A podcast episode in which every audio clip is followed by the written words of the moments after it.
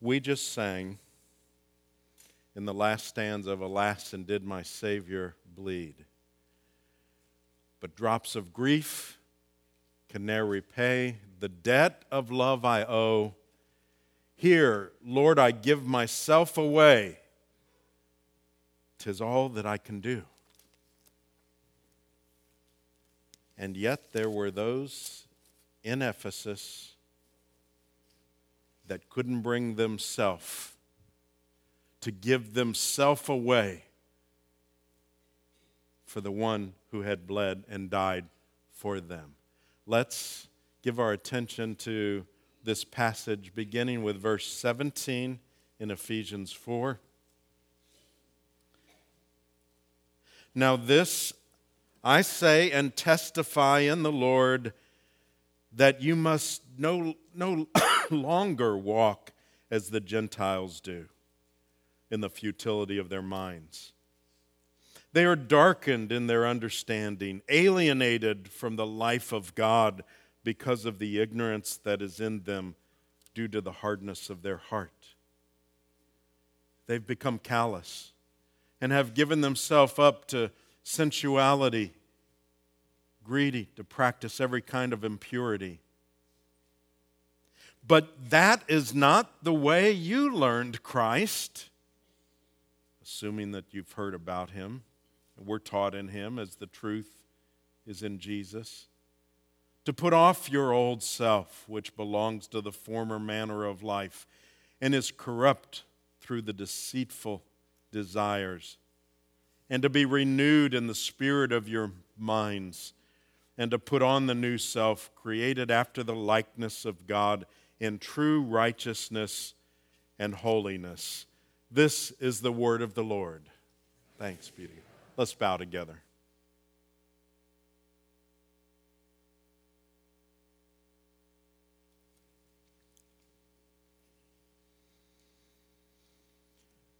Lord, we are so prone to wander. And evidently, the there were folks in Ephesus like that. Will you today, through your word, point out to us if we, if we truly are your child, will you point out to us where, where we are not la- acting like a child of the living God acts? We ask for this in Jesus' name. Amen. Now, as, as we've gone through the uh, book of Ephesians, the first three chapters are laying the base, the theological base, uh, yeah, telling us what salvation is, uh, teaching us of how we were uh, loved in Him before the foundation of the world how we are saved and, and if we are in Christ, if we're trusting in Christ alone for our eternal life, it's not because of any works that we have done. I want to clear that up before we ever talk about how we ought to be acting. It's not about any works that we have done or could do to earn that salvation, but it is by grace undeserved favor of His through faith. And even that faith is a gift from God to us. So, in the latter part of the book that we are in, in chapter 4 through the end of the book, he teaches one practical thing after another to the church there in Ephesus. And what he is dealing with here are uh, people that would claim, if you, if you said, Are, are you a, a Christian? they would say, Yes, I'm a Christian. But by the evidence here, there is no evidence. And he's confronting them with that. But he doesn't leave them just in despair and, and guilt. And neither will we. The good news, the good news for us today is that this table is at the end of our day a table to strengthen us to be who we are, to do that which our identity calls us to do. But let's take a look at uh, what Paul says. First of all, believers must not live like unbelievers. Verse 17. This I say, testify in the Lord. You must no longer walk as the Gentiles do in the futility of their minds. Now, why is Paul picking on the poor Gentiles? He's not picking on a race of people. Remember, we had, we had already talked about how some, some Gentiles were, were believers, and that that was even one of the issues within the church where he said, Look, there's not a, a dividing wall between you, you Jews who are believers and you Gentiles who are believers. That wall is, is no longer there. So, what, why does he bring the idea of Gentiles? He's talking about what, what they would have called pagans, people outside the covenant. And, the, and there's no way us using the term Gentiles against one another. I mean, if somebody called me a Gentile, I'd say, yeah, uh, you know, so what? That's not that big a deal. But in, in, in this day, to call a person of faith a Gentile brought horror. It was awful. You faithless, pagan, unbelieving, you, you just continue to add to it that's what it is when he, they would call somebody a, a Gentile. Now, why are believers not to live that way? Well, he explained that over in uh, 2 Corinthians 5. You can look this up later. Verse 17 If anyone is in Christ, he is a new creation. The old has passed away. Behold, the new has come. So, Paul doesn't just say, here's what not to do and what to do, just do it. He says, look, you're not living according to who you are. You're not living according to your identity in Christ. You are living as if you don't even know Christ. And then he gives examples. He gives three Eh, descriptions here. Basically, you're thinking wrong, you act like you're still separated from God, and you're acting wrong. Other than that, you're fine, I think he would say. So he hits these, these three. The first one, wrong thinking, he said in verse 17, that you must no longer walk as the Gentiles do in the futility of their minds. Now, it's interesting that he doesn't start with their actions, he starts with their thoughts, with their thinking patterns. And he says, This, this is the first, the first issue that you have. And in verse 18, he said, in talking about what the Gentiles are like, he says, They are darkened in their understanding. And so the, the implication is look, you're not darkened, but you're acting like you're still in the dark in terms of how you are thinking in Second Corinthians again. and I'll just say, excuse me uh, one time for all my coughing. It sneaks up on me. I don't even know it's coming, so uh, uh, please pardon me for all those uh, that are coming. In, in 2 Corinthians 4, verse 3, he says, Even if our gospel is veiled, it's veiled to those who are perishing. In their case, the God of this world has blinded the minds of unbelievers. Do you see what he's saying? They're in the dark Satan has blinded their minds. But the issue in Ephesus is you're acting like you're in the dark. Your thinking patterns are as if your understanding is darkened. And so I'm going to give you some evaluation questions today as we approach the table. One evaluation question is Is there any difference between the way I think and an unbeliever would think. Is there any difference? Now, there's always going to be similarities in things that we look at, but if, if we're new creatures, new creations, there surely well must be some ways that we think differently as well. Let me give you some examples. How about how you think about raising your children? Is there any way you think about it differently? I mean, after all, if you're in Christ, you look at your child and say, This child is in the image of God and has value. The God of the universe cares about this child. Do you think there should be a difference in how we think about raising our children than there is those who don't look at it that way? There better be. There ought to be. How about how you think about using your money? How about how you think about what you'll watch on TV or what movies you'll go to? Do you think any differently about that? Because of your identity, because of who you are in Christ, because of, of the one who shed his blood for you on the cross? Am I making decisions any differently than an unbeliever in this world makes decisions? So he begins by addressing their thinking. And then he says this about the unbeliever, the Gentile. He says, Don't forget the unbeliever is, is separated from God. Verse 18, he says, alienated from the life of God because of the ignorance that is in them. Estranged, separated from God, with ignorance pertaining to, to spiritual things. Is there a difference in your life? The fact that you are not alienated from God? Let me give you an example I've, I've seen far too often through the years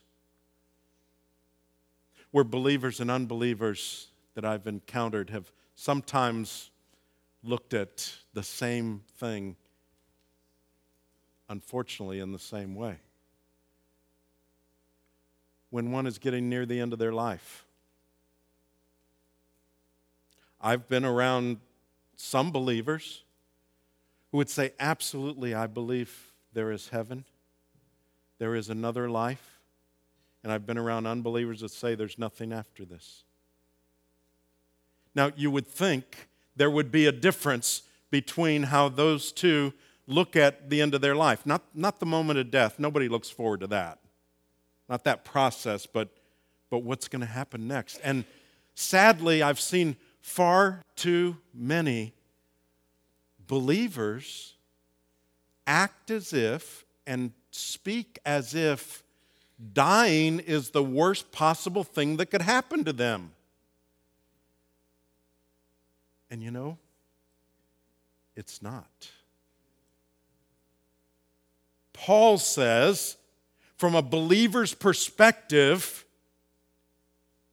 to die is gain.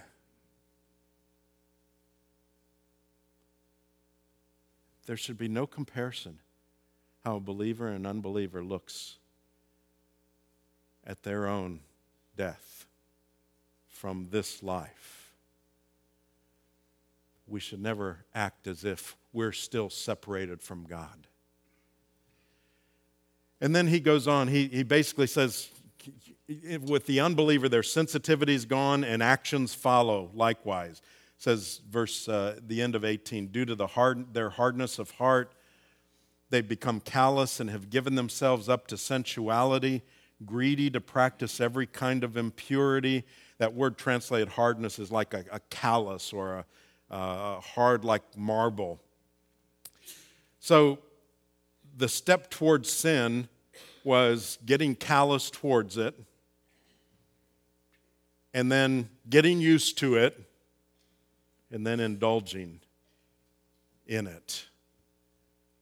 And he's saying, Look, I, I don't see difference between you and the Gentiles. You're acting like them in this way. Let me give you another diagnostic question. You go to a party at school, in college, at your office, in your neighborhood. And you could you, you, you can use your own example, but just use this a, a, a get together. Is there anything in the way I'm acting that distinguishes me from those who don't know God? Anything? What things in my life, other than going to church on Sunday, distinguish me from those around me that don't know Christ? That should not be the only distinction. What you do on Sunday morning. So then Paul goes on and tells them what they must do. And the remedy is not just, okay, straighten up and fly right. That's not the remedy. Because we can try to do that. Even people that aren't different than the unbelievers, they're, they're trying in their own strength. Basically, believers must live according to their own calling. Look at verse 20. But this is not the way you learned Christ. He's basically saying, you don't need to live like an unbeliever. You don't have to live that way anymore. So he uses three verbs in describing their calling. He talks about knowing and trusting Christ. Verse 20. That's not the way you learned Christ. Now, this is not about finding the historical Jesus, like all those specials that'll come on before Easter on the History Channel. Don't bother. I mean, I'm not saying don't watch, don't watch. You can watch them if you want, but don't get your theology there. That's a poor place to go for that. But this isn't just knowing about Jesus or learning about the historic Jesus when he says, talks about you learned Christ. He's talking about trusting him, knowing him in that way, having a relationship with him. And then he, not only have you learned him, but you have heard him. Assuming, verse 21, that you have heard, my version says, about him and were taught in him as the truth in Jesus. I think that's probably an unfortunate translation. I, I think it should be, instead of heard about him, it's heard him. You heard him. Now, what's that mean? Well, Jesus talked about you hearing him. In John 10, verse 27, he says, My sheep hear my voice, and I know them. They follow me. That's hearing him. And it's with all the voices that are out there, you're hearing his. And then the question is will you follow that which you have heard? And then being taught in him. Verse 21 assuming that you've heard about him and were taught in him as the truth is in Jesus. Jesus is, he's the air, he's the atmosphere, he's the teacher, he's the classroom, he is the lesson, he is all of that. Not only the teaching, but the instruction itself. So then Paul goes on and gives an application. Verse 22, he says, To put off your old self, which belongs to the former manner of life and is corrupt through deceitful desires, and to be renewed in the spirit of your minds, and to put on the new self, created after the likeness of God in true righteousness and holiness. Now, we're going to go into that uh, as we move forward next week. We're going to go into that in more depth the putting off and the putting on for next week. But I, I wanted to read that part because that's, that's how we deal with this. And what this tells me is, is this the Apostle Paul would never have given in to cheap grace. Now, cheap grace is what um, Dietrich Bonhoeffer, in his book, The Cost of Discipleship, wrote about. He was, he was concerned that there were those that, that were saying, it's all about grace. You can do whatever you want because there's grace. Here's how he addresses it. And I, I'm convinced he's right. Cheap grace is the preaching of forgiveness without requiring repentance. Baptism without church discipline, communion without confession, absolution without personal confession. Cheap grace is grace without discipleship, grace without the cross, grace without Jesus Christ living and incarnate. You get it? You see what he's saying there? He's not saying you earn your grace, but he's saying what goes with it is the right response which is when we see that we're acting like the unbeliever, the response is repentance and change. Now, when we read something like that, I've got to immediately caution you against a false righteousness. Self righteousness is a false righteousness, it's counterfeit. And, and I caution you against coming to this table with a, with a, a self righteous attitude or a false righteousness. That would be making a mockery of everything this table stands for. It's not self realization. You know, the, here, here's the thing the, the difficult part of Christian living isn't the struggle to be good. When we are in a good state of mind, we can be good, we can be kind, we can do all those things. That's not the struggle. The struggle is to do it in Christ. One can be good even without Christ, but you won't be good for long because you don't have the strength to do it in your own strength it'll go away. And here's another diagnostic statement. If you're conscious, conscious of your own righteousness, then it's probably not righteousness from God. It's probably a, a self righteousness. If you're conscious of your own virtue, that may be evidence that you're self righteous. I'll give you two examples from the scripture in that. You remember when Moses, who had been with God, came down from the mountain having met with God? What did he look like? His face was glowing, wasn't it? He didn't even know that. Others saw it. But he didn't say, hey, check this out, huh? Been with God. Do you see the difference there? On the opposite end, Samson didn't know it when the power of God had left him. So it's not about your self conscious virtue, it's about being in Christ. It's about utter dependence upon Christ. It's about walking our walk and living our life and approaching this table saying, There is no way I can come to this table except in the righteousness of Christ. I've got nothing in my hands to bring. Nothing.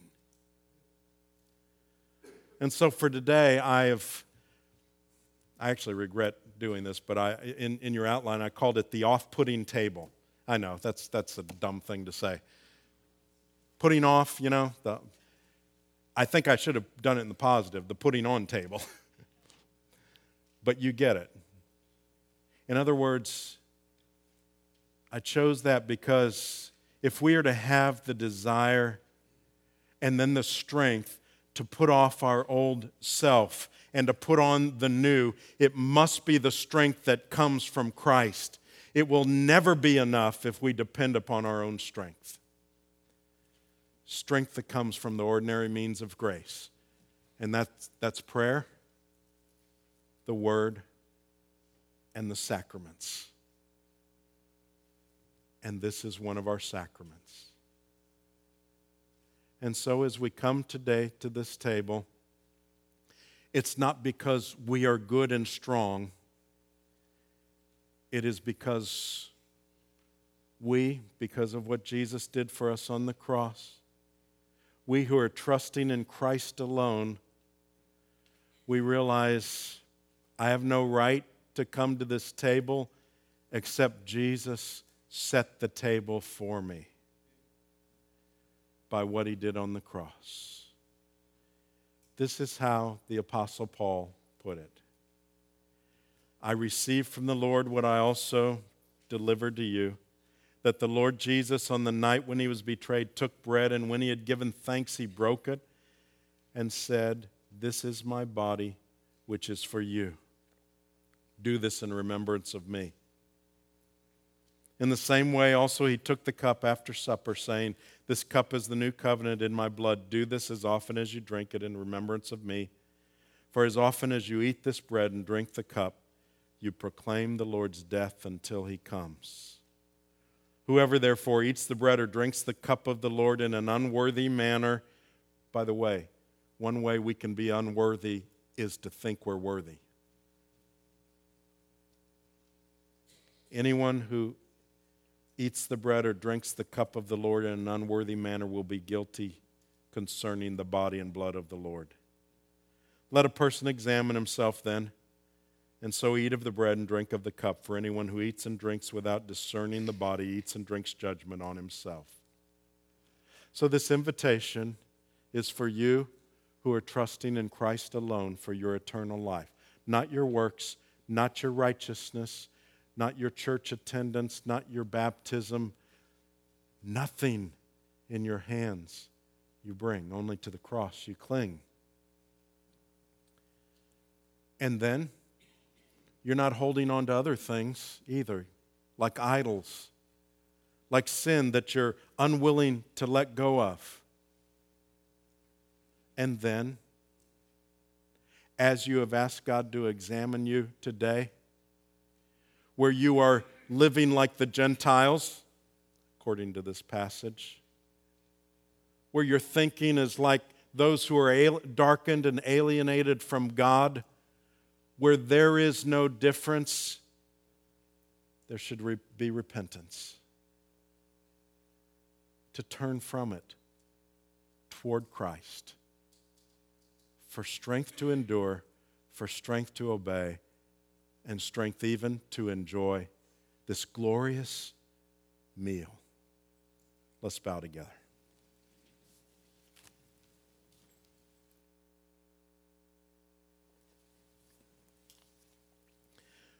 Lord, we, we do pray that your Holy Spirit would point out to us whether we ought to be coming to this table today. But as we do, Lord, will you help us to rejoice in you?